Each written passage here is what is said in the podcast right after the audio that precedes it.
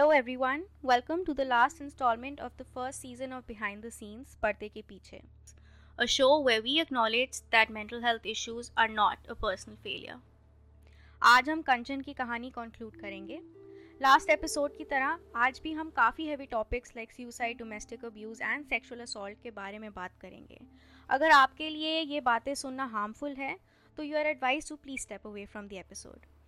मैं ये क्लैरिफाई करना चाहूँगी कि हमारे पास पेशेंट की क्लाइंट की और साइकेट्रिस्ट की कंसेंट है इस डायग्नोसिस को डिस्कस करने के लिए।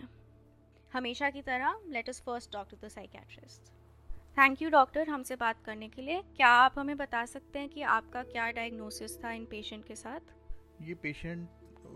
जो मेरे पास आए, वो उनके हस्बैंड लेके आए थे। उन्होंने ये एलेज किया था कि इस पेशेंट ने सुसाइड कमिट करने की कोशिश की है। उन्होंने एक नया घर बन रहा था, जिसके जिसके ऊपर से उसने छलांग लगाई है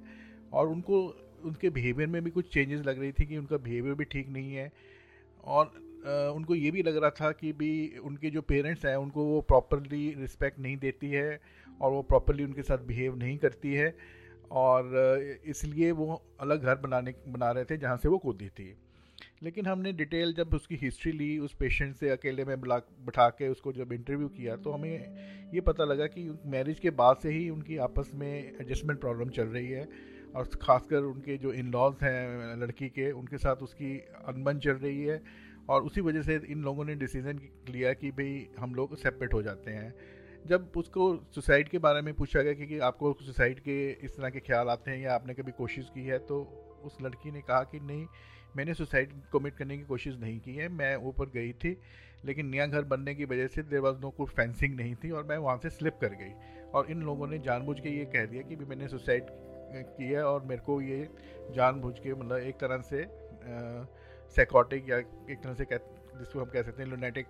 शो करना चाहते हैं, क्यों, क्योंकि ये मेरे से अलग होना चाहते हैं। तब जब और डिटेल हिस्ट्री ली गई हमने उस पेशेंट से ली तो पता लगा कि बचपन में भी उसने दो तीन बार ऐसा किया कि भी अपने कट्स लगाए अपने बॉडी के अंदर। लेकिन उसने हर कट का कुछ ना कोई रीज़न बताया कि इस वजह से मैंने मैंने ऐसा एक्ट आउट किया। एक बार तो उसके उसके फादर जो थे, शुरू से ही बहुत स्ट्रिक्ट थे और उसके भाई होने के बाद फादर और मदर का ज़्यादा अटैचमेंट उसके भाई की तरफ़ थी, जैसे गाँव में होता है। और उसकी वजह से वो सिबलिंग रेवलरी थी उनकी काफ़ी ज़्यादा बढ़ गई थी। और एक बार उसके फादर ने उस पोचा वो लगा रही थी और उसके फादर ने जानबूझ के वहाँ पे कुछ गेर दिया और उसको स्लैप किया कि भी तू ठीक तरह से पोचा नहीं लगाती है। तो उसकी वजह से उस, उसने एक बार फ़र्स्ट टाइम अपने हाथ में कट लगाया और कट लगा के उसको बाद में उसको उसको गिल्ट भी हुआ कि उसने ऐसा क्यों किया, लेकिन उस टाइम उसने ये एक्ट आउट किया। और सेकंड टाइम उसने एक्ट आउट किया कि उसका एक कज़न ने उसको एक बार रात को मोलेस्ट करने की कोशिश की और जब उसने अपने पेरेंट्स को बताया तो पेरेंट्स ने उसी को उसका दोषी ठहराया और उसने, उन्होंने कहा कि भी तेरे कज़न ने को तुझे अपने कज़न के साथ कोई इस तरह की बात नहीं करनी और ये बात बाहर नहीं जानी चाहिए, नहीं तो पूरी फैमिली की बेइज्जती हो गई। तो सेकेंड टाइम था जब उसने इस तरह से एक्ट आउट किया। लेकिन इन बिटवीन ऐसा कोई भी सिम्टम नहीं मिला हमें, जिससे हमें लगे कि उसने कोई साइकोटिक बिहेवियर है या उसके अंदर कोई डिप्रेसिव सिम्टम्स हैं। उसका नॉर्मल उसकी पढ़ाई लिखाई और सब कुछ उसका नॉर्मल चल रहा था जब तक उसकी शादी नहीं हुई। डायग्नोसिस प्रॉपर ना बनने की वजह से हमने उसको कुछ साइकोमेट्रिक टेस्ट किए रोशा टेस्ट किया टी टेस्ट किया तो उसमें सिर्फ़ कुछ एक फाइंडिंग्स हमें ऐसा आई कि, कि उसमें पर्सनैलिटी में कुछ थोड़ा सा प्रॉब्लम है उसको हमने अल्टीमेटली फिर डायग्नोस किया कि वो बॉर्डर लाइन पर्सनैलिटी डिसऑर्डर से ग्रस्त है जिसमें कि इस तरह के पेशेंट्स जो होते हैं वो दो ही एक्सट्रीम्स पे चलते हैं या उनको बहुत अच्छा लगता है या उनको बहुत बुरा इन बिटवीन का जो रास्ता होता है वो उनको अच्छा नहीं लगता और इसीलिए वो कई बार डिप्रेशन में चले जाते हैं और कई बार इवन एक्साइटमेंट में चले जाते हैं और कई बार माइक्रोसाइकोटिक एपिसोड्स भी इस तरह के पेशेंट्स में होते हैं। ट्रीटमेंट इसमें बहुत ज़्यादा दवाइयों का रोल नहीं होता है। थोड़ा बहुत हम दवाई तो डिपेंडिंग पॉइंट की जैसे अगर वो अग्रेसिव है या ज़्यादा है तो हम दवाई देते हैं या डिप्रेशन में है तो एंटी डिप्रेशन देते हैं। लेकिन बिहेवियर थेरेपी और कॉग्निटिव बिहेवियर थेरेपी और अदर साइकोथेरेपी से हम ऐसे पेशेंट्स को कंट्रोल करने की कोशिश करते हैं In Kanchan's story, we witnessed another major part of her life that can shake our foundations as a human and cause almost irreversible impact on a person that is, our childhood. Triggered by an unfortunate accident, Kanchan's life story opened a can of worms that she had been hiding in her mind for years.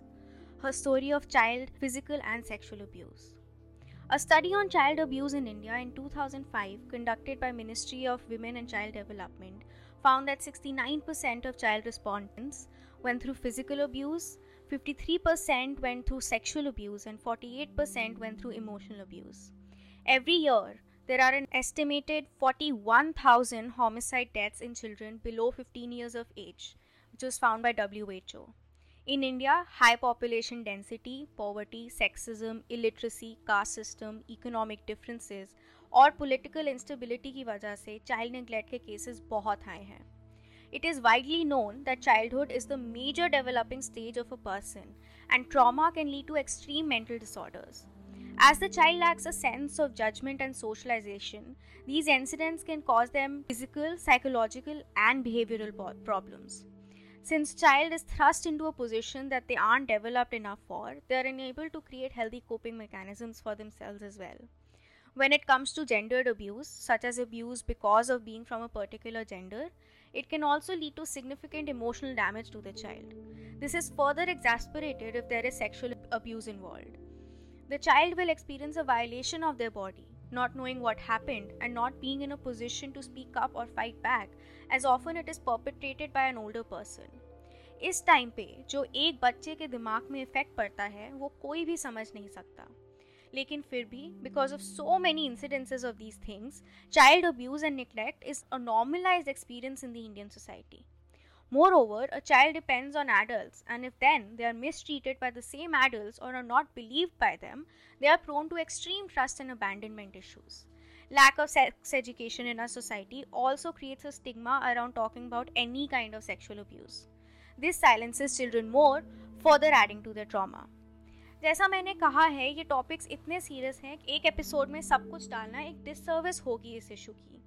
लेकिन मैं आपको बस इतना ही बोलना चाहूँगी कि किसी गलत चीज़ का होने की फ्रीक्वेंसी ज़्यादा होने से उसे नॉर्मलाइज नहीं करना चाहिए। इंस्टेड हमें और ज़्यादा सतर्क रहना चाहिए और सब बच्चों पर ध्यान रखना चाहिए।